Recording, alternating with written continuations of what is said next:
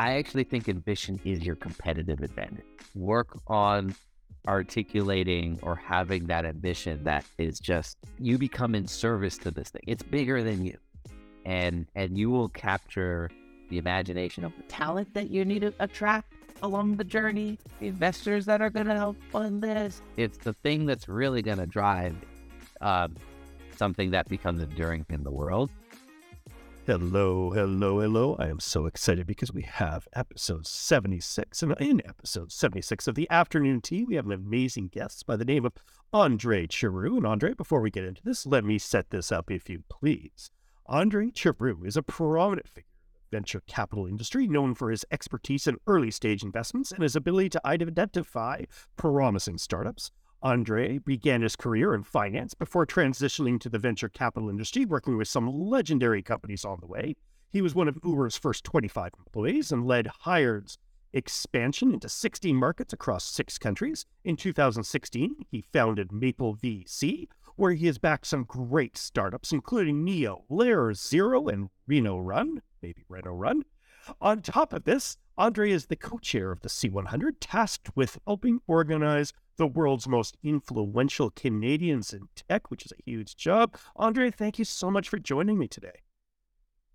Pleasure to be here. And that is an awesome introduction. Thank you. That's super kind of you. Thank you, Chris. Well, thank, thank, you for doing this stuff to make it easy for me to write. That's that's how that's how I'm gonna put it. But Andre, let's go right let's go right into it. Um, can you tell me the founding story of Maple VC. Absolutely. So I basically parlayed a decade of operating experience. Thank you for pointing out the two that worked out, i.e., Uber and Hired, but there were two that didn't work out. One was called Color Labs, that was uh, uh, funded by Sequoia after I joined. The other was called Cinemagram, that was also funded by Menlo Ventures after I joined. And so I got this picture of four companies, all before there were 25 employees. And the two that worked out happened to have Canadian co founders at the helm of those companies, but the companies weren't in Canada. And so I mm-hmm. pulled on that thread. That's the thread that actually led me to the C100 and this wonderful community that organizes all of these expats. But it's the thread that helped me realize that, gosh, some of the biggest companies in tech that we know of, products that we used widely. Um, also were founded by Canadians, but the mm-hmm. companies weren't in Canada, right? So companies like or entities like Ethereum, of course, there's Uber, but people don't know. And we got a chance to meet uh, David Baszucki, right at uh, mm-hmm. at uh, at the C100 Summit for Roblox, and then there's mm-hmm. Slack, and there's Instacart, and there's Cloudflare, and Databricks, and Faire, and Notion, and the list is it's about a half a trillion dollars of market cap. And notice I didn't mention Shopify because that was the obvious one mm-hmm. that was in Canada. But when I looked at all of their cap tables in this cohort of companies created by Canadian uh, co founders, I noticed that none of them had a Canadian investor on any of their cap tables at the earliest stages. This includes Shopify. Mm-hmm. And I found that to be strange because when you look at their early employees, many of them, employee 5, 10, 15, 20, 30, are Canadian because guess what? You hire from the schools you went to, the communities you're part of, where you grew up. So why was there this gap uh, in the investor side? And when I connected with many of those, some of those founders, not many, some of them, I found out that uh, it's not like they didn't try. They tried to raise, for example, Faire.com raised, tried to raise their seed round in Canada in 2017 or 2018, and mm-hmm. everyone said no. And so that's what I said, gosh, you know, in any given category, this is a deep belief that I have, there's maybe one, two, max three winners in any, in any given category. I believe deeply you will find a Canadian at the helm of one of them because history has shown in any of the companies I listed, they are category defining companies in their respective categories. Uh, and they have a Canadian co founder, but no Canadian investors. And so mm-hmm. I said, gosh, what if there was a fund that was waving the Canadian flag, hence the name that I chose, Maple VC. But what if it was ironically not based in Canada? because history has shown those founders who stay in Canada, like a Tobi, they look for outside perspective on, on their cap table, and maybe mm. I could intercept those founders as they go to Silicon Valley. And then second, uh, there is this cohort of founders who've left. I'm perhaps part of that cohort, and I just figured they're sure as hell not calling Canadian VC in Canada now that they're in name your market in the U.S. or or perhaps even internationally. Um, they're just going to be backed by the local VCs in that in that market, and so that was the founding sort of idea um, and thesis. And in 2016, as you noted, it was late 2016. Mhm. In some ways, I consider it to be 2017 because the first check was December, like 15, Mhm. 2016. Um, I uh, I raised 1.2 million on the sort of side of my day job at Hired, and um, and with with the, with the with the uh, the blessing or the anointing and the and the backing of the founders at Hired, and um, I went on to this journey that I'm on to prove that Canadians can be can can create continue to create category defining companies. So 1.2 million turned into 16 and a half for the second Wow. vehicle, and now 40 million. Although I'm I'm in the middle of fundraising for that for that fund. Fantastic. And I'm sure you're going to do it quickly because I, I think that is such an interesting thesis. Um, definitely an interesting thesis. Well, I know that you are you have a relationship with Inovia Capital. Can you can you Yes. explain can you explain that relationship? Absolutely. So hats off to Chris and the team there. Um, basically, in in 2019, so every fund that I have invests over three years, um, and at the tail end of of, of uh, 2018, 2019, uh, I made nine investments with the fund. That was to prove that I have access to, I think, some of the best talent. I also wanted to prove that this cohort of Canadians, both in Canada and and, and abroad, have a higher at back to potential home run ratio as a VC than any other sort of um, talent network. And so that's why I wanted to sort of build a sub sub sort of scale diversified portfolio. Most portfolios should have 20 to 30 investments, especially when you're investing at the pre-seed or seed stage, uh, to give you a shot at you know make hit it out of the ballpark because that's our that's our business. Grant, we're in the Grand Slam business. But I just wanted to stick it and prove uh, to to to the market that I could do it with less than ten. And six of those companies uh, um, went to the later stages. One that you, you rightly pointed out with Reno Run, um, but uh, all of them ended up with a tier one VC. Right. Three with Sequoia, two with Andreessen, one with Greylock, Founders Fund, Lightspeed, Tiger, Insight, and Inovia. And um, and uh, I started to build relationships with all of them as a Mhm. result of those shared tastes that we ended up finding that we had in uh, companies that I invested in earlier. And um, and so uh, many of those funds, including Inovia, said, "Gosh, your hit rate is so high. How are you doing this?" And um, Inovia was the one to probably get it the fastest because Mhm. they're Canadian uh, versus the others. Um, but uh, they all basically said, "We should put you in business for Maple too. When are you raising that next fund? And when are you going to do it full time? Because we think you're really good at this." And so Inovia is one of those first funds to do that. And um, they backed me one of the very first checks in Maple 2 in the $16.5 million vehicle. And as part of that, they said, hey, it's going to take you, you know, typically takes a year to 18 months to raise any fund um, when Mhm. you're a manager. Um, and so, and it, and particularly harder when you're a first time fund manager. And so they were like, hey, along this journey, along the way, you've never worked at a venture fund. That's true. Um, we would love to have your voice at the table for all things sort of pre-seed seed. You clearly have a, a better at bat to run ratio than we do at that stage. Mhm. Um, so we could learn from you, but also we would love you to learn from us because your ambition is to build a storied institution I, in a different way than Inovia, but nonetheless, I, I want an institution to live beyond me. Uh, and so um, I could sit and be a fly on the wall to learn how Inovia was able to do that. So we created a venture partner structure um, with no conflict of interest with their LPs and my LP. So I don't have, you know, specific carry in their fund or anything like that. It's a it's a consulting relationship, and then they are an LP in Maple Maple VC and, and have been since that fund and, and recently committed to this third fund.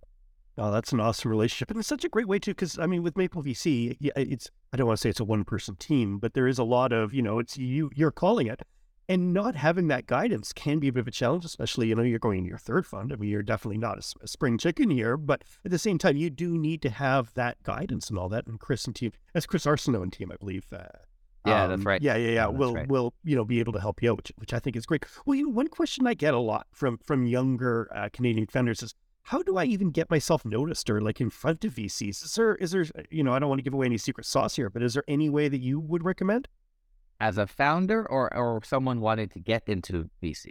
Let, us go as a as a founder. As a founder. As a founder. The theme yeah. the theme of the podcast. Let's go with that. Yeah. Yeah, absolutely. As a founder. So so you know, our business, we are in the biz we are in the outlier business. That's like by definition. That's what we're in. And mm-hmm. so um we are constantly looking for outliers. And that is true in the essence of that entire word. It doesn't have to be a company, it could be something crazy that you've done on your resume, just something that stands out, demonstrate that you are outlier like. And some things that are consistent with outliers that I think about quite a bit in my business is sometimes outliers, people don't notice it in their earliest, you know, infant form or infant stage. In fact, most people most people shun it, um, uh, um, and so uh, uh, be, being noticed is is a is a it's it's it's the efforts of figuring out how you you tell your story mm-hmm. um, and demonstrate that there are outlier parts to your story, even if it's you know every VC rejected me like that might sound like a bad thing, but mm-hmm, mm-hmm.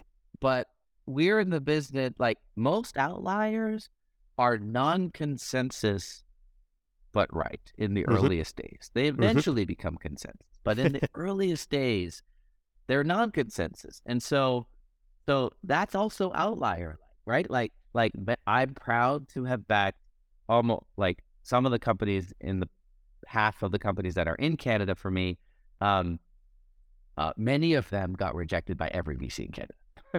and that to me is an amazing signal. Come talk to me for the founders listening on this podcast.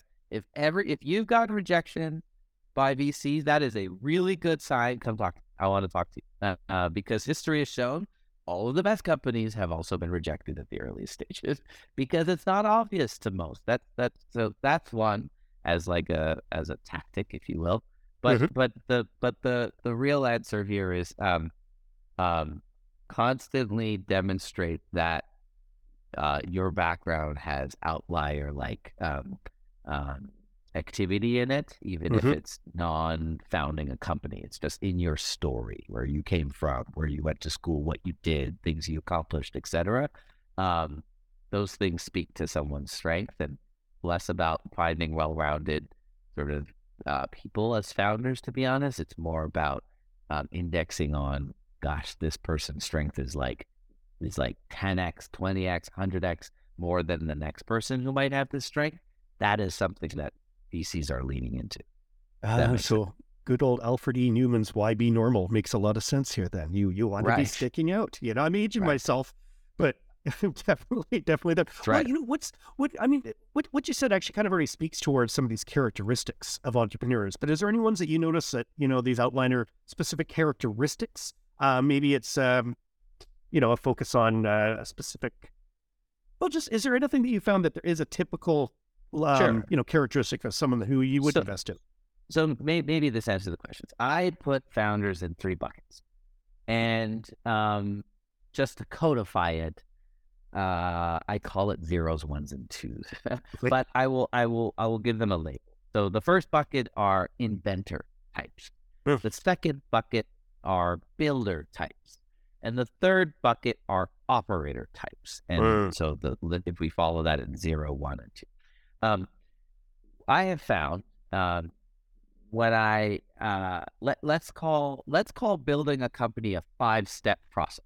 Okay, so from zero, like the prototype, to mm-hmm. five, the vision being realized instead of everything between. Mm-hmm. um, I have found that inventor type zeros are really good at the prototype phase, but also um, uh, uh, like inventing the future, frankly, like step 5 Mhm. Um, and when, uh, for example, you ask them, "Hey, what's the vision of the company?"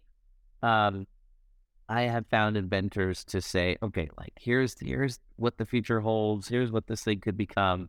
Um, and when you look at their background, particularly because they're inventor types, they've got the PhDs, they've got all the technical requirements for one to believe that they can invent this future. Um, uh, uh, I found them to be really good at like, okay, they, they can actually create this thing. They can actually prototype it. Maybe they're even showing a prototype. Um, what I have found though that is that that vision is quite linear. So it's sort of like, here's how this prototype will become the future, like step Mm. five. Um, um, so let, let's, and I'll, I'll comment on each in a second, but let's just, that's like one archetype, uh, if, if that helps. The, the second archetype is this builder type. And I have found that this builder type, um, has a real ability to, to go from zero to one. So in fact, they're actually not that great at building the prototype, but they have this ability to sort of figure out some unique starting point and actually build something, like get something out in the hands of people, however Mhm. janky that might be.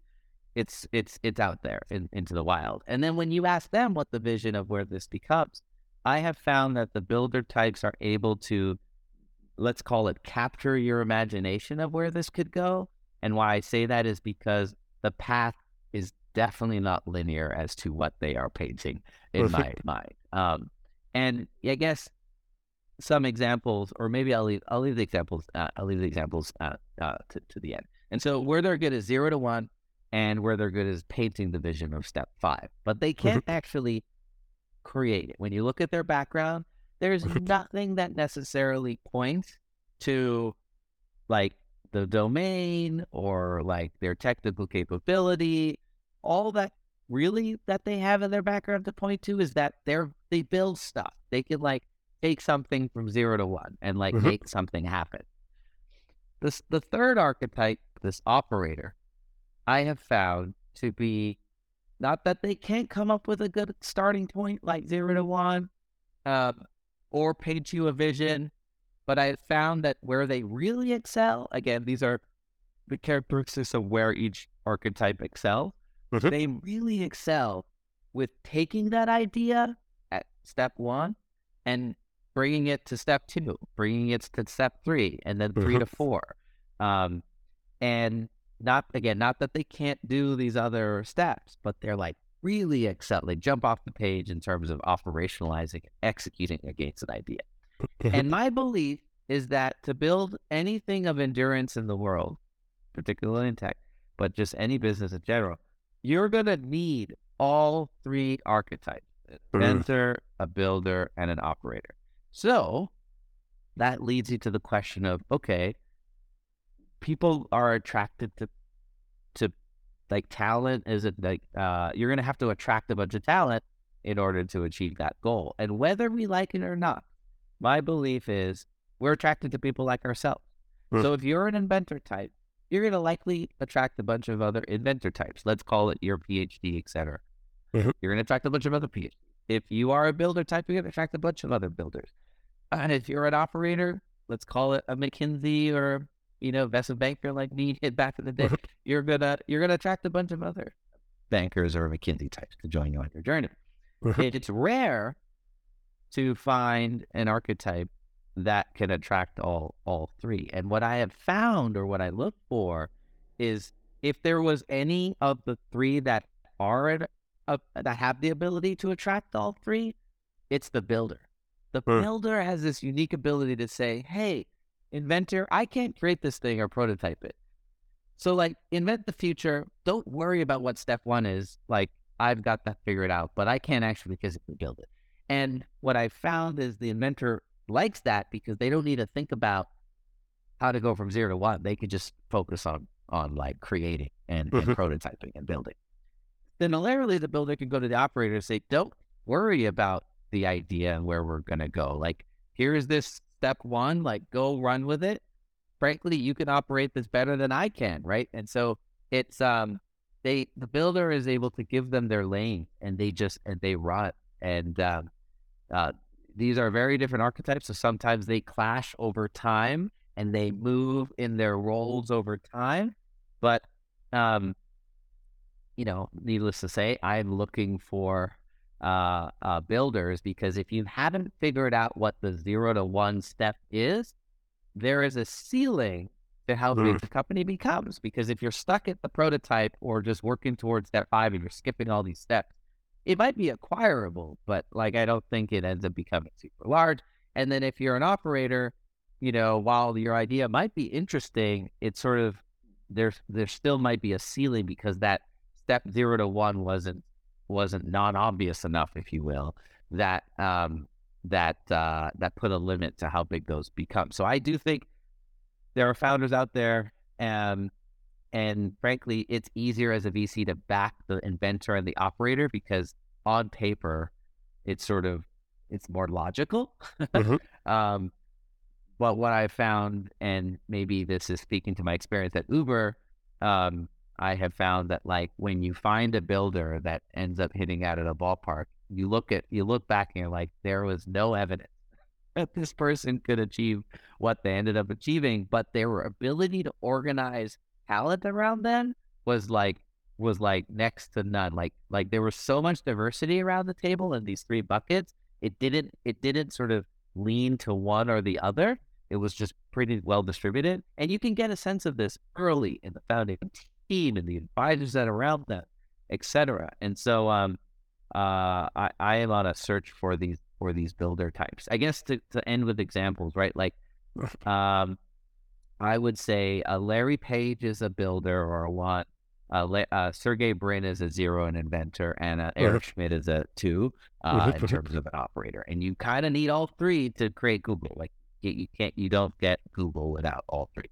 Um, uh, I imagine in the Facebook context, that Sheryl Sandberg is an operator. Obviously, Zuck is a is a one, and, and someone in the journey, not Chris Cox or someone I'm not sure, Mhm. is probably in that in that inventor sort of idea, like prototyping kind of person. Uh, Uh, Winklevoss twins, I believe. uh, oh man, who knows? Who knows? But we'll, we'll, but- we'll go there. yeah, yeah, yeah, yeah. Um, but but like the you know the examples are how like how does limos turn into a logistics engine for a city? How does how does books turn into the everything store? How does a sports car turn into uh, a battering company? Like like it's not obvious. It's not linear. You look at Uh-huh. their background.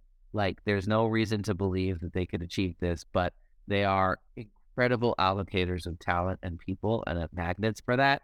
And um, and uh, I think that's probably uh, one of the major things that I am looking for. And I, you know, you have to believe that this person can build an army. Like there is no company, maybe Instagram, but again, that just got bought for a billion. Like, like there's no massive enduring company in the world that that didn't have to go hire tens of thousands of people. And so you have to believe that the person across the table, like, truly has that. And here's the here's the trick to the point, and I'll finish on this. Stop talking. Um, anyone can be a builder. It's not like you're just not a builder. It depends on the context for what you are building, right? Why are you the one, the one, the builder for this, for this, for this thing that you're that you're pitching? Um, and one of those ways to double check that is to see the types of people you can attract. How, how what's the spectrum from PhD on one end to McKinsey on the other, and everything in between, right? Not necessarily put people in these black and white boxes, but but um, uh, you can get a good sense of that that early, and uh, um, and and that means like in one context, a Sheryl Sandberg is great. She's a two or an operator in the context of Facebook. In the context of the Lean In movement that she's created, she's a one. She's a builder, right? Um, and so figuring out whether that thing you're pitching is the right context, that's what I would love to for founders to to really see more of in themselves from an introspection perspective of like not everyone and their mother can create a business that's going to touch a billion people's lives. Like maybe you're best served in that context as an operator or an Mhm. inventor of the thing, less of a builder, and like you're going to start this company. Um, I would I would wish for less people starting companies, and more people figuring out where they are in this um, in this framework. Because frankly, you're not going to really change the world unless you have um, the, attract this spectrum of talent in spades, like like tens of thousands of them. Um, uh, you might make some money, and, and folks might make a bit of money, but I'm I'm m- mainly interested in, in like being a part of the most enduring companies in the world, and and so uh, builders and all the archetype uh, characters that come come along with that that I hopefully shared um, is what I'm looking for. Does that well, make no, sense? that is Helpful? that's well. It not only doesn't make sense. I've actually, you know, you've you've actually I've always been thinking about it in these ways in terms of like our startup, for example. Like we'll call TTT Okay. a startup in in our own light. And you know, I'm the idea guy starting off. You know, I'll say my brother kind of got it, you know, cooking with me, but he's more running with that. And then you know we hired our CEO because he's the it. operations guy. So I mean, exactly Ah, what you just cool. described is the path, you know. But I mean, my one question, my one question about that to to to not push back, Sure. but just try to understand. It's really hard to have all three of those in early stages, and you do Yes. like early stages companies. How do you do? You, is that why you look for you know number number one more Yes. in that because of that limitation? Yes, exactly. And and you know, you you could have it in the founding team or you get a sense again of the people that they're spending time with around the table.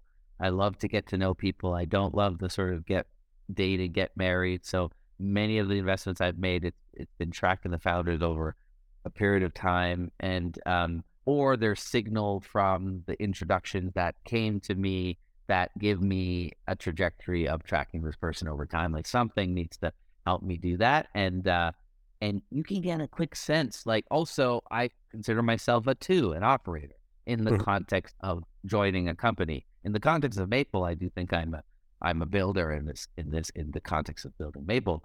But Mhm. um, I ask myself, will I join them? Eh, You know, no different than if I, you know, the way I joined the four companies that we talked about, and um, and uh, that gives me a, an interesting sense of uh, where I think they might be on the spectrum. I might, and I will likely get it wrong because you know um, people can evolve and change, and like as you mentioned, you're betting so early uh, on people that that um, uh, it's not as black and white as it as it as it as it, as it might seem.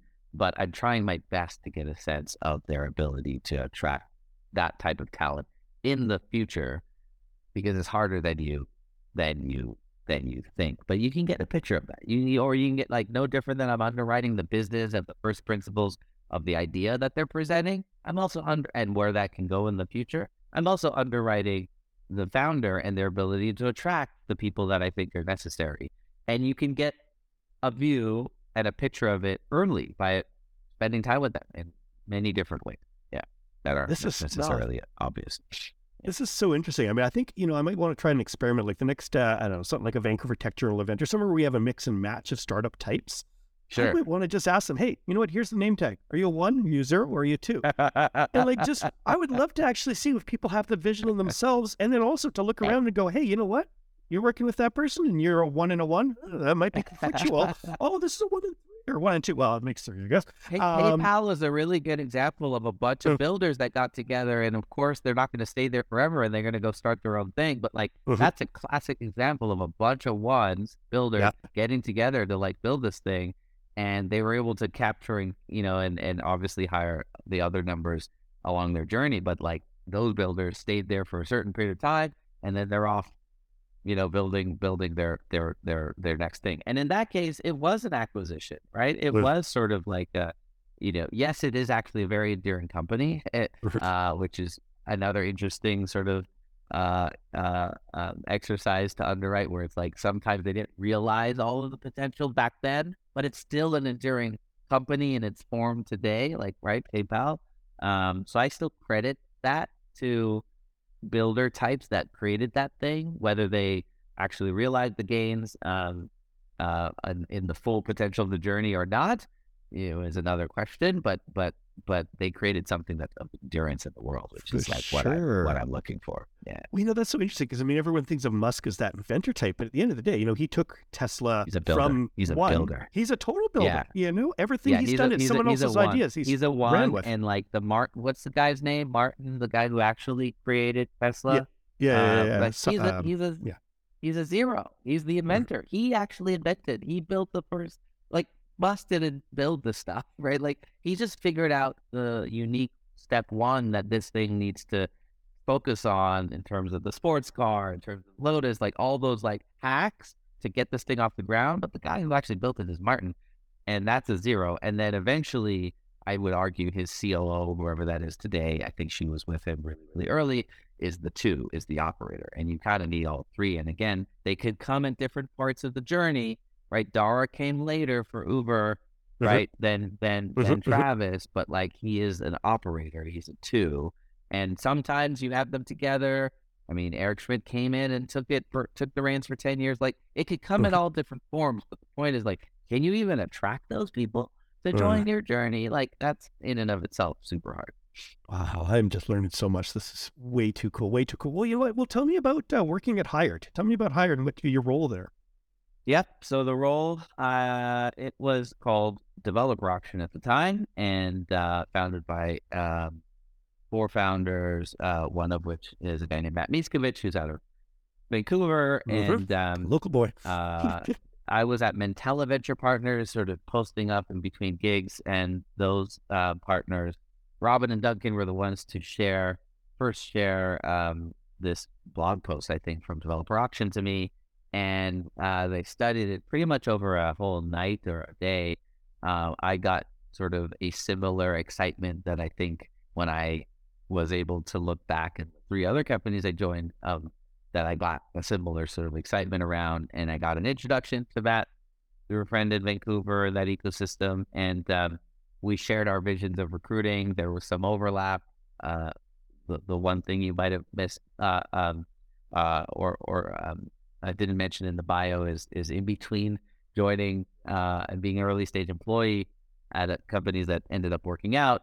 Um, I tried my hand at starting a company and failed, Chris. And Pointer? so, and so, uh, yeah, Viewpointer, Prospect Linker. I mean, and that Yeah. it had many other names that really good. I realized I'm not, I'm not well suited to be a builder in the context of building a, uh, a venture-backed uh, startup. And so, um, uh, but that that company was in the recruiting space, so I had spent a bunch of time thinking about it, and and that sort of paid, I guess, dividends later to connect with the hired folks. And there were what maybe 10 to 15, 10 to 10 to 12 people in the office in FF. Um, and uh, and uh, after a day of interviews, um, I got hired as uh, an expansion manager, where the business was working in San Francisco, and they were considering of how to launch. There's all sorts of ways of how to scale that business, as it's not as local as a Uber business, Mhm. um, but there is local aspects to it. And so I came and I said, let's try to expand to New York to see if we could learn. And um, so I was a bit of a nomad uh, at the time, and so uh, I was tasked with that. And, and fortunately, I was able to do in three months what SF took to do in a year across every metric. And they were like, "Gosh, okay, this this this guy's figured it out." And um, and then I wrote a plan of how we could scale beyond that, and uh, they quickly promoted me as VP of expansion to to to do that. So, uh, and then as you mentioned, it ended up being somewhere around sixteen or seventeen markets across six countries, including Canada, which I'm proud of, of, of launching. As you should be. Well, you know, I read that one of your superpowers is launching products into new markets. so, what makes you so good at this? Like, what, what's the discipline? It's a good question. I, you know, so a few thoughts come to mind. One is, um, I really get a kick out of, let's say, being in places I, nec- you know, not necessarily should be, or like I'm an outsider uh, in in those in those communities, in those cultures, in those cities, and I get a kick out of navigating and finding my way to whoever the right people are for the task at hand. Um, and uh, you know, I guess at Uber, I was encouraged by this when Ryan Graves, the gentleman I reported to at the time, said uh, in one of my reviews, um, you know, throw this guy, give this guy a month in a city and he'll know half the city. Give him a year, he might be the mayor of the city. and so, you know, when you're getting that reinforcement, excuse me, and um, that that encouragement, uh, that that really helped. And then and then secondly, as I mentioned for hired when I launched New York, I actually really wanted to develop the skill of being a GM, like a mini CEO of a market, like own a P&L. As a expansion person, you you briefly own the P&L, but then you hire someone and you hand it off to that person to to establish it and, and run it going forward. Um, and I remember this pivotal moment with the CEO of Hired at the time, Mehul Patel, saying, "Hey, this is where I I want to develop the skill. I want to build this team. I know I can hire. Look who I have hired, but now I want them reporting to me and like and like building a team and building the market and owning owning the revenue, all of that." And he looked at me and said, "We can do that. So if, if that's what you want, you know, you've done an amazing job here. Like we we are happy to promote you to be to be the GM, and I can like help you with that skill set. But I will tell you this: um, I can find another a better GM than you. like just straight okay. up, I can find a better GM. But, but, but we can keep that job for you because you've done some good stuff, and right. But like, but I'm telling you right now, I can find someone better. What I can't find anywhere else in the world is what he said. I think is someone who could launch markets like you. And and I you're at a point in my career. I think I was uh, uh mid to early to mid late 30s, something like that. Like I don't know, 33. Um, and uh, you know, he said like someone did that with him as well, and and it's really important to lean into your strength. And granted, you have all these areas of development that you want to work on, and that while that is important, um, if you could find the intersection of what you're really good at, what I think you're interested in, at least I hope that you are, because you do a good job at it, and um, and where there's a need, which we have a need for this job right now. Uh, not that we also don't for this GM role, we do need someone to run the arc. Um, when you have that intersection, like some like something special really kind of happens, and and mm-hmm. so uh, uh, that was a crossroads for me that uh, that you know I, I, obviously chose to go the launching markets route, which was tricky because there's always an end date, Chris. There's an end date to launching markets. So as a young person in your career, like, dude, I'm out of a job soon. Okay, great. I launch all these markets. Then what? Like I'm done. and that was always a fear that like, okay, this is like a temporary job. Like I don't I don't get a permanent job. No one's giving me a permanent job, which is what the GM job represented in my mind. Mm-hmm. And um, but uh, with his encouragement, and again, to, as I, you know, through introspection, and you start to see what the market is giving you feedback on. No different than a product. If you think about mm-hmm. yourself as a product, you're like, oh man, this seems like product market fit. Um, you you got to lean into that. I'm proud that I have, and and in many ways, when Maple invests in a founder and we're on the cap table, that is one strand of a couple of other things that we do that that that that that uh, allows me to, to, to partner with some of the best founders that I that I have, and, and I'm really grateful of that. So, um, um, hopefully that answers your question. But it definitely uh, does. Andre yeah. Market Fit. We we got it. We got it. So this is this is perfect. Well, you know what? I'm, I'm kind of intrigued because I mean, you were one of the first 25 employees at Uber. How did you see yeah. the like how did you see the future when you when you you know when they probably describe as oh it's a taxi company you know or however they did it that yeah, small you, de- you definitely don't days. see the future you don't don't see the future but i was at a company called color labs uh, uh-huh. reporting to a gentleman by the name of peter pham who now runs an incubator in la called science labs uh-huh. and and this was now we had launched we had announced our round from sequoia all this WooPod to the market, and no one was frankly using the product. Uh, it was really sad. We we were sort of pre Instagram. We wanted to create a social network around photos. By the way, great idea. And but Instagram won in a non obvious way. No one would have guessed. Right back to the point of like non obvious and like and like like starting points that aren't sort of clear. No one would have thought filters would have been the thing that yeah. would have been the like the like hook that got people to to put their photos up. No one would have thought. We we were creating a photo network with those who occupied the same space at the same time. So if you're at a party, you take a book, it automatically show up on the other phone, and it was like create this network. And sounded novel. It was actually technically really hard to do. Mm-hmm. Um, um, and uh, and the province was there, but but it was failing. And so uh, there was another gentleman I was working for named DJ Patil, who ended up being chief data scientist Obama administration Uh, but these two gentlemen I owe it to were like, Andre, the ship is sinking. We're leaving. You should leave too. And you did some really good work in a pretty short period of time. So let's go. We like we want to we want to want to introduce you to some of our friends uh, who we think are working on some interesting stuff. But you should start interviewing. And so I ended up getting a job offer from Jawbone. Do you remember the Fitbit Oh, yeah. competitor raised a billion dollars, uh, like Yep, product yep. on the shelves? You could touch and feel it.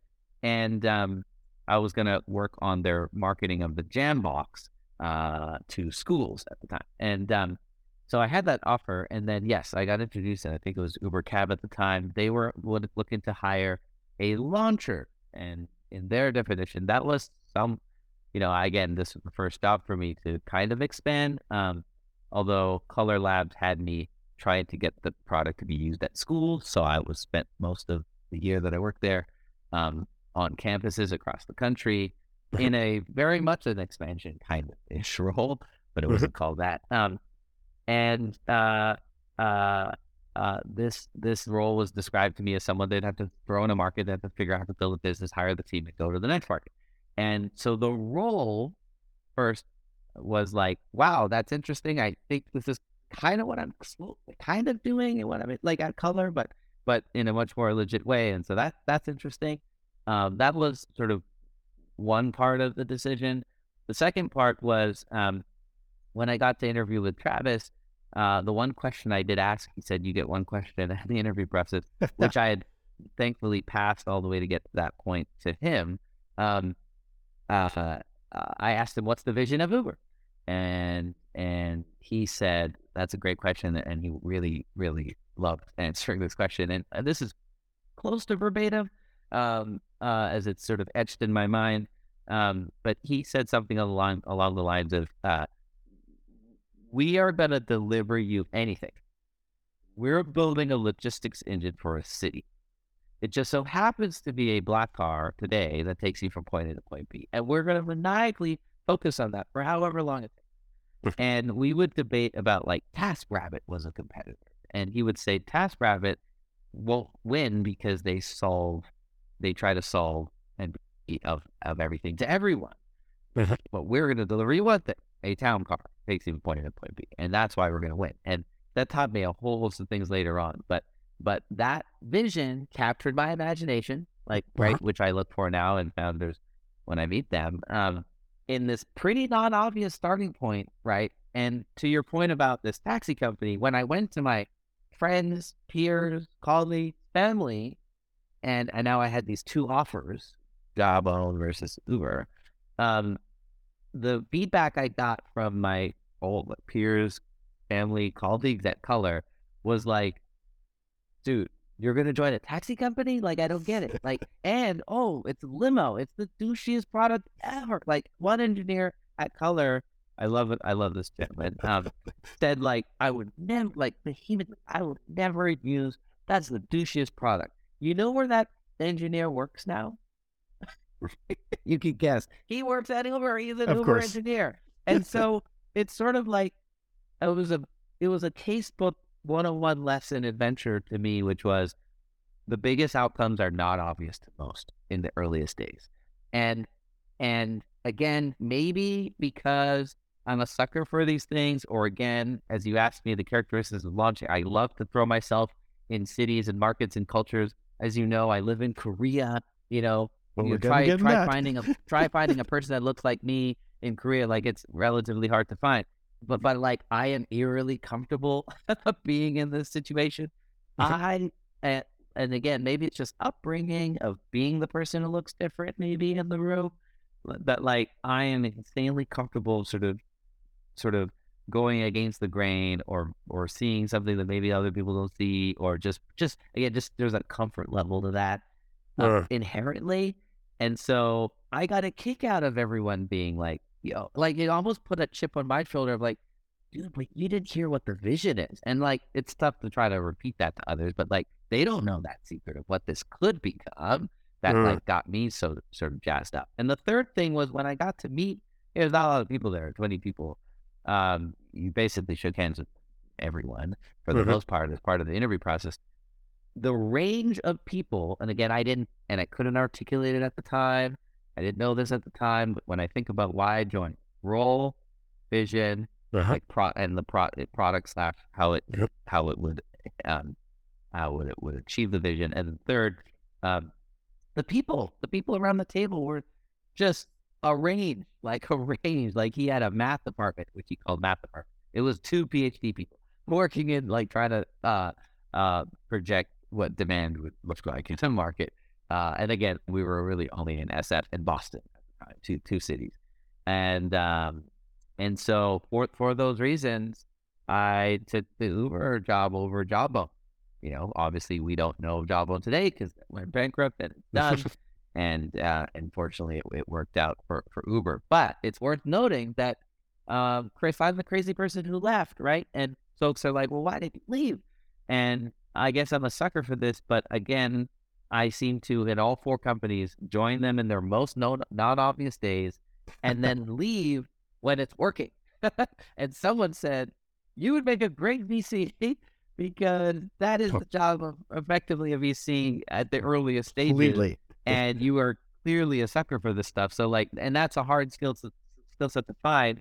And so when someone dropped that nugget, I what I am effectively doing with Maple VC is I'm continuing this journey of being an early stage employee uh, and partnering with these founders in their most not obvious days, championing them, doing whatever I can, and then hope you know that they go on and graduate, and then the world gets to know them. And then, by the way, I not that I've moved on, I will still support, but I'm probably finding the next early stage company that I could join. That is not obvious because I, I seem to get a kick out of that and a lot of joy in that um in that period of like of like let me tell the world that that, that everyone should notice this thing that they don't notice right now that it, I take that chip on my shoulder as well and like I I just I love that journey of of then sort of it becoming some household name. And it, I will get it right you, you don't get it right in this business quite often, to be honest. But when you do, that is the thing I am I am looking for. That's driving. That's awesome. I mean, that's it's in it's in your uh, your DNA, you know, it, and I, and I'm glad you recognize that um, because, well, you know, you don't even have to do your own startup. I guess I guess a VC fund is a startup, in, in the end of the day, but it's it's a I would always consider it like the good part of startups because you're making it happen for other startups. You're recognizing them. You're True. validating It's true. and you're helping them in more than just monetary ways, of course, because you open up the doors and all these things. Because you know what, if you don't, well, then you're just throwing your money away. So right. you know you are being part of that journey, which which I think is super super cool. Well, yeah, you, it's you, fun. you touched you touched on South Korea, um, and I mean I was really lucky to have lunch. You know, we, we have our better halves are both Korean, and I was really Yeah, lucky to have lunch go. with you. Um, when was that? That was in November, and you talked to me about how Seoul is the most amazing place to do business because it has what, what, did you call it? The twenty five billion dollar club. Can, can you Oh, can you tell yes, you tell I'll me give about you. I'll give you that. So yeah, okay. please tell me about this. And and I wouldn't have known unless I, you know, unless I really experienced this place first firsthand. It, it's it's there's a lot of barriers as you would as you rightly know um, to Mhm. to entering a market like like Korea or South Korea in general. And so um, yes, my wife is the one who got me here. Was Korean, and and so we're in a way temporarily here. Um, I work sort of inside hours, and the fund is still uh, based in Silicon Valley. And so effectively, I spend my time like I saw you last week or two weeks ago in the Valley, right? Yeah. Um, uh, but okay, Bill Gurley has this stat. So it's a, page out of his out of his uh, playbook that defines what a vibrant tech ecosystem is defined by, and this vibrant tech ecosystem is what creates a flywheel that is really hard to stop spinning hence when it becomes kind of vibrant. And and I and I've subscribed to this idea now. And and he claims that when a city, region, or country um, creates three independently traded tech companies worth north of ten billion dollars, he feels like that is a magical moment uh, in time. Um, uh, uh, it's we have three of those that were created in region. Um. It's really tough to stop that flywheel from us spinning. And that that's stuff like, you know, the the talent knows what good versus great looks like. There Mhm. are acquirers, there's liquidity, angel investing, there um there you could take talent from that shelf and put it over this shelf. Like there's like this ecosystem that like really helps um, uh, uh, fuel um, uh, the rest of the startups. And I, and I, you mentioned 25. There's there's 25 unicorns now in, in, in South Korea, and so and I have to believe it's because they have um, they have five double digit million dollar publicly traded tech companies created in the last I think 18 years. And like, so it's within 20.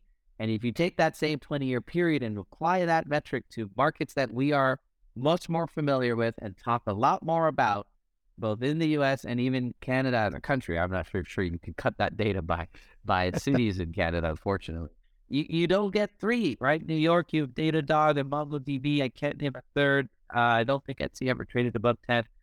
The LA, you have SpaceX and Snap. I really can't name a third. Seattle, I think you have um, uh, Microsoft, of course, Amazon, and I can't name a third. Boston, I don't think so. All the people moving to Austin and Miami, at least during the pandemic, they're so far from achieving that goal.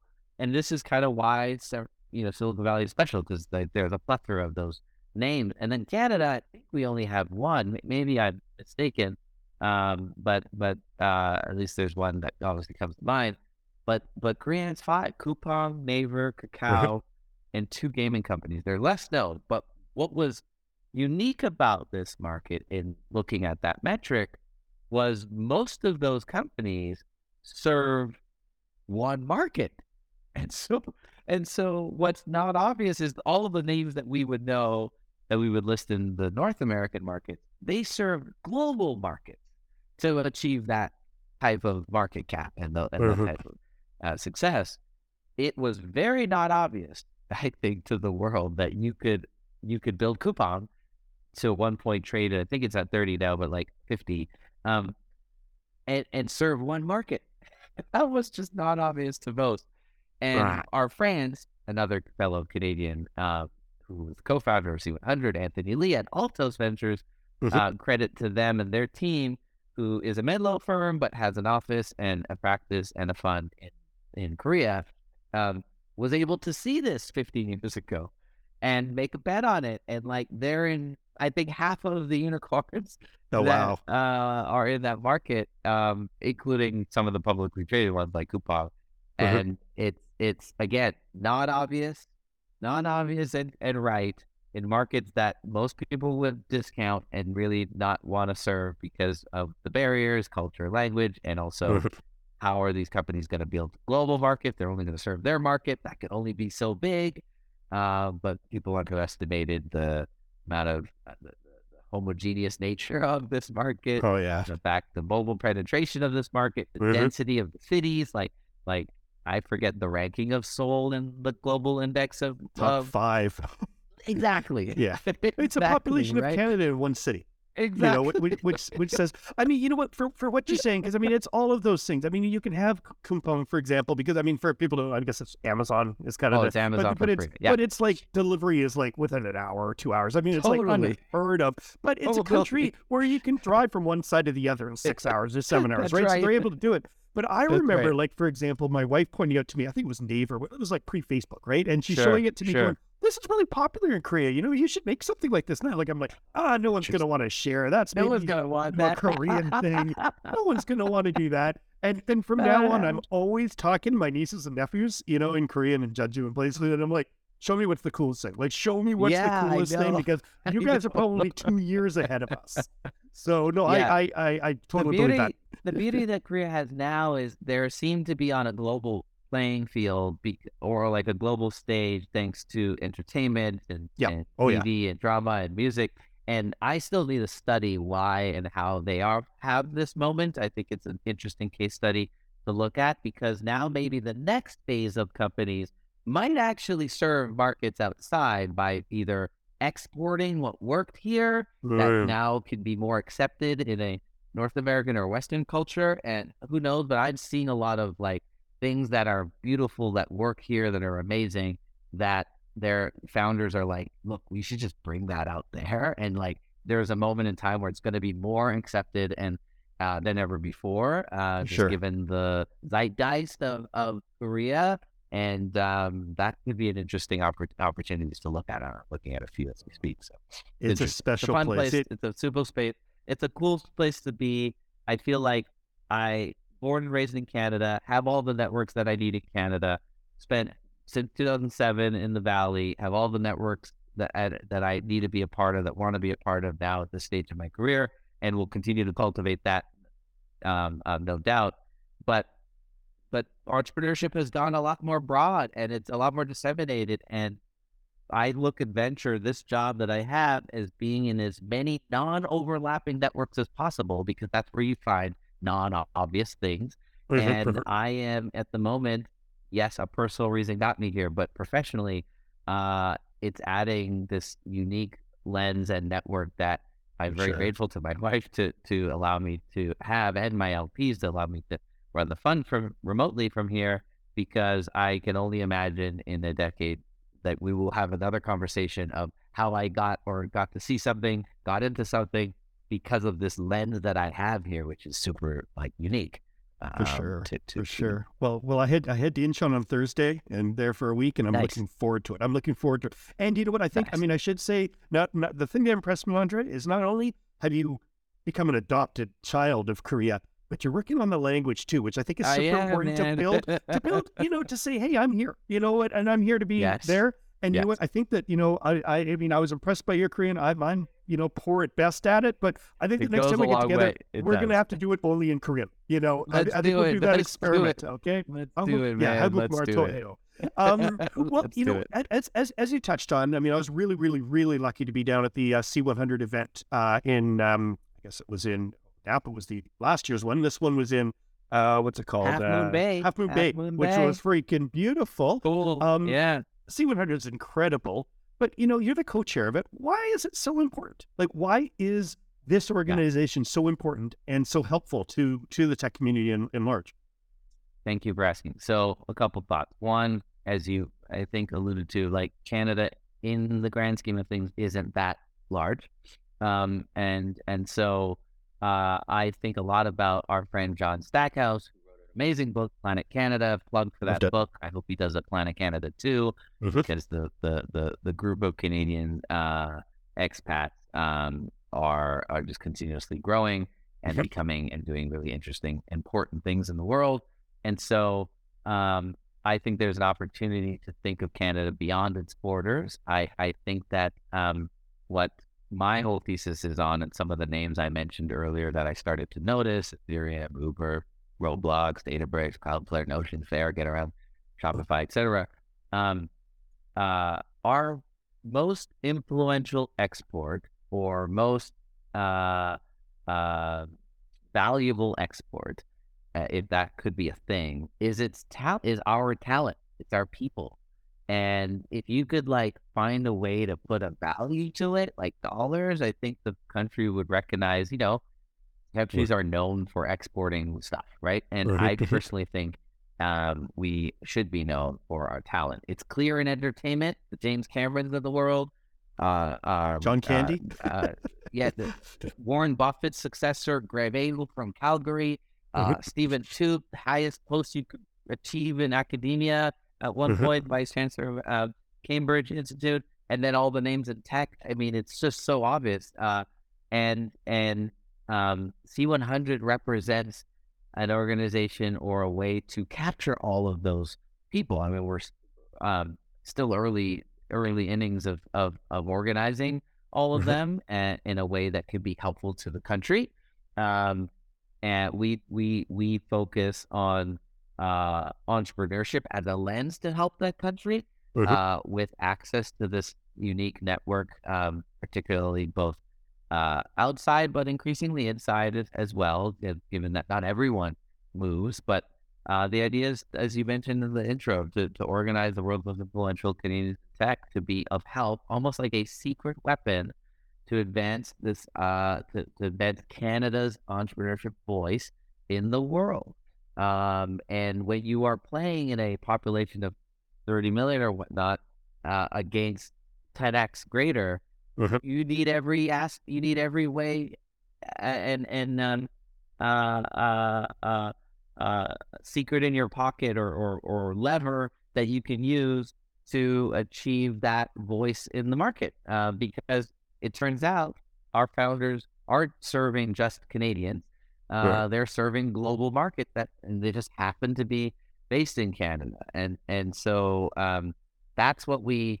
I mean, I could summarize it like the ambition is is is is TED for Canada. It is sort of my version, and what what TED was able to do by, um, you know, by galvanizing all of these amazing thinkers and mm-hmm. doers um, around this concept of ideas in the world.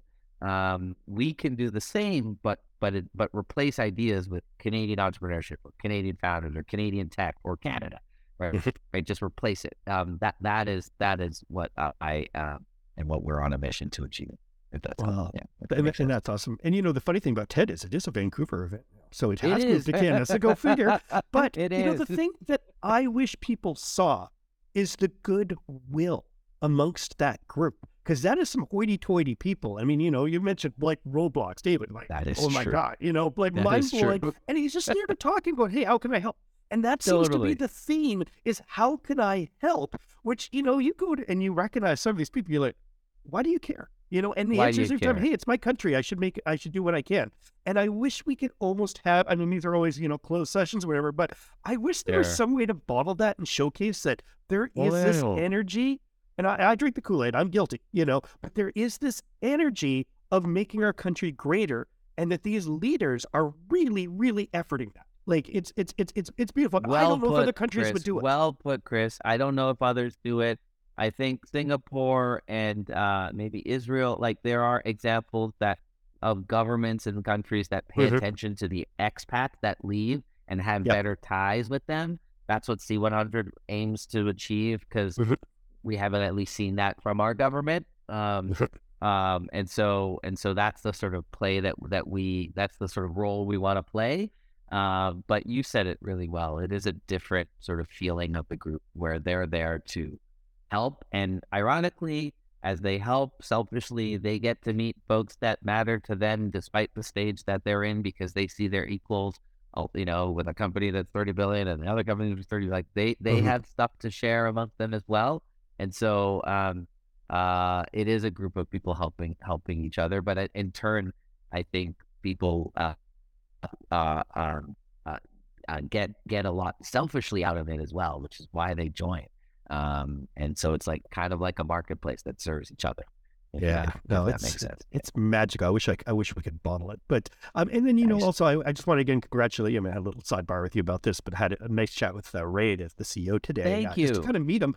And you know what? He's awesome. So you, I assume you had a big influence over his hiring, and you did a great job finding a fantastic CEO. So thank, you. thank you. you. So we're super fans, and we're excited for. Uh, it's hard to join a legacy organization oh, now yeah. in its God thirteenth or fourteenth year and take it on with as much grace uh, as he has, but figuring out ways to even continuously expand it not an easy task. Nope. Uh, not all the people are up for that, but uh, we're excited for what Ray uh, uh, is doing and can do and, and will do in years to come, and we're just appreciative of his dedication. it's not for not, sure uh, uh, not an easy job to take on. So, oh, yeah, not at all, not at all. well, you know, as as as you know, or at least I've told you, the theme of the Afternoon Tea podcast is to speak to wonderful uh, Canadian founders and influencers like yourself in order to prepare that next generation of startups. And you've given some incredible. I mean, I, I can't wait to re-listen to this to just kind of write down some of this bucket stuff that that I think is just Thank gold. You, Chris. But can you? Well, I mean that. But can you share one piece of advice if you're going to melt it down to just one? To help a younger Canadian founder out, what would you say? For me, it, it's one or two punch, but uh, I, will give you the second one if you take it or not, sure. or leave it. But but the one is um, probably comes down to ambition, mm. and and um, the bigger ambition you have, the I, I, actually think ambition is your competitive advantage.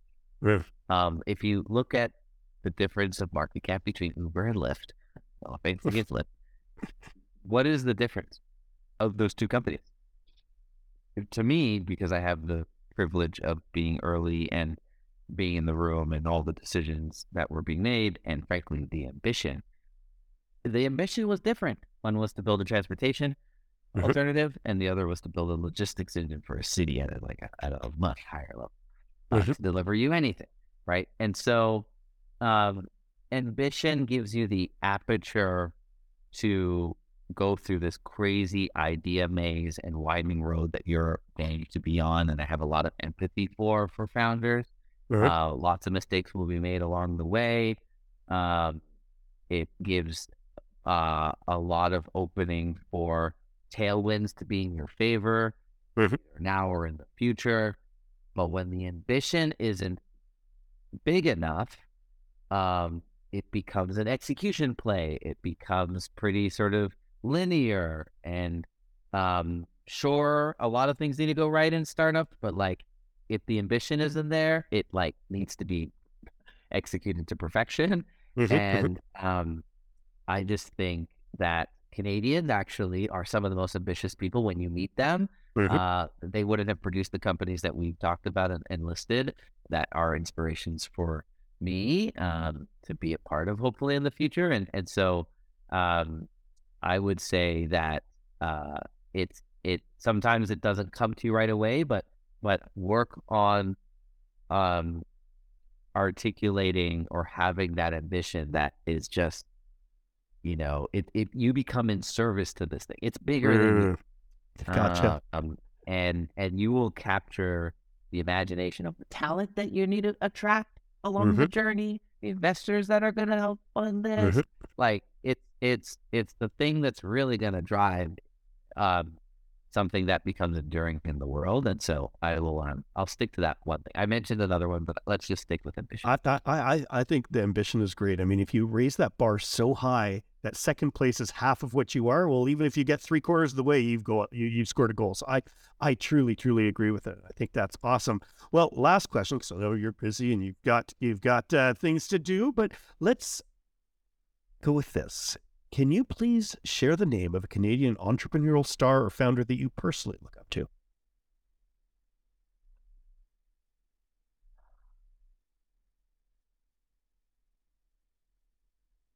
i'm going to cheat chris Mhm. And. I'm going to give a founder that's in my own portfolio that I constantly look up to that I hope is considered a star, but like it's early and like we'll see.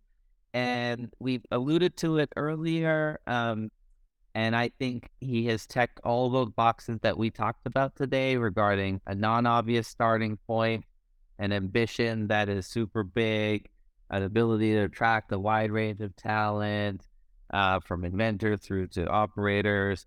Um, and uh, and that's Andrew Chau at Neo Financial. Mm. Um, I, uh, you know, for the for audience that may not know, uh, he founded a, as part of a- group of folks, um, Skip the Dishes, which had Mhm. this um, pretty successful outcome. Um, but it was like only a step along the journey when you really look under the hood and talk to these folks uh, that that uh, that they're on this journey that they're on, and and uh, and uh, half of them, and, that's the half with Andrew that we're talking about, uh, went to reimagine banking, which Mhm. like there is no other bigger industry in Canada. It is our industry. It's the our, RBC is the largest company in Canada and the and the largest bank, right? Like and part of the largest market. There's no other market cap that's bigger than in Canada Mhm, and mhm. and um, uh, while Neo might eventually um, uh, go beyond Canada, uh, I think the ambition, uh, even though I mentioned like the ambition go- should go beyond Canada, when your ambition is to build the next big bank of Canada, that's Yeah. pretty damn big. That's as big as it uh, gets. from a starting from a starting point. Yeah, and so I am just proud to be an early investor since, since virtually the beginning to be on this journey with him. Uh, so much more to go, but but what he's achieved has been actually pretty spectacular, and I I look up to that guy quite a bit. Yeah. Uh, and, and and prairie technology too, which is which is fantastic. You don't get Not that too obvious. No one Non- would think, Chris, that the next big bank, whether we achieve it or not, we'll see, will come out of the prairies. No one would Mhm. have. That's pretty non-obvious. And by the way, there's virtually no other Canadians on the cap table. So this is unfortunately another one that Wow. could achieve greatness and have the same fate as a Shopify or like name it. They the hopefully Canadians come in later, but they weren't there in the early days. And and as much as I am one of those, Maple is a U.S. domiciled fund, and Mhm. so uh, but but I will I will keep fighting that that waving that flag for them because I, I think it's important for Canadians Uh, to support them. Well, that's awesome. Well, I hope I hope that you know you can you can one thousand or ten thousand or even one million Thank x you, your Chris. investment there, so Thank you can you. you know Thank so you, you. can sponsor or support I guess Chris and Jeff and and uh, Andrew's next project because they're going to keep Right. doing great things. I know that. Well, well, Andre, thank thank you so much for for for joining us today on the podcast. I was really Thank looking Chris. forward to, to speaking to you. I originally intended to make this shorter, and my gosh, No, it this just was kept going because it was too good. oh, this is awesome. so This is so I thank you. I thank you for that, and uh, you know, I look forward to continuing our conversation uh, soon. Thanks, Chris. Appreciate your time and appreciate you having me. Ahoy, afternoon tea listeners. If you got this far, I assume you liked this episode, and that is awesome. Thank you. In such a case, please rate and review Afternoon Tea Podcast and subscribe on Apple, Spotify, or wherever you get your feeds from. Afternoon Tea is a podcast with a goal to share the stories of Canada's successful tech entrepreneurs in order to prepare the next wave of founders. We do have some great guests lined up for future episodes, but we would love to hear your thoughts too. Please do let us know who you think should be on the show. You can do so by emailing me at podcast at ttt.studio. That is P O D C A S T at TTT, that is three T's dot studio. You will notice there is no dot com because we are that sophisticated. Furthermore, you can find us at social media at TTT underscore studios. I look forward to chatting with you soon.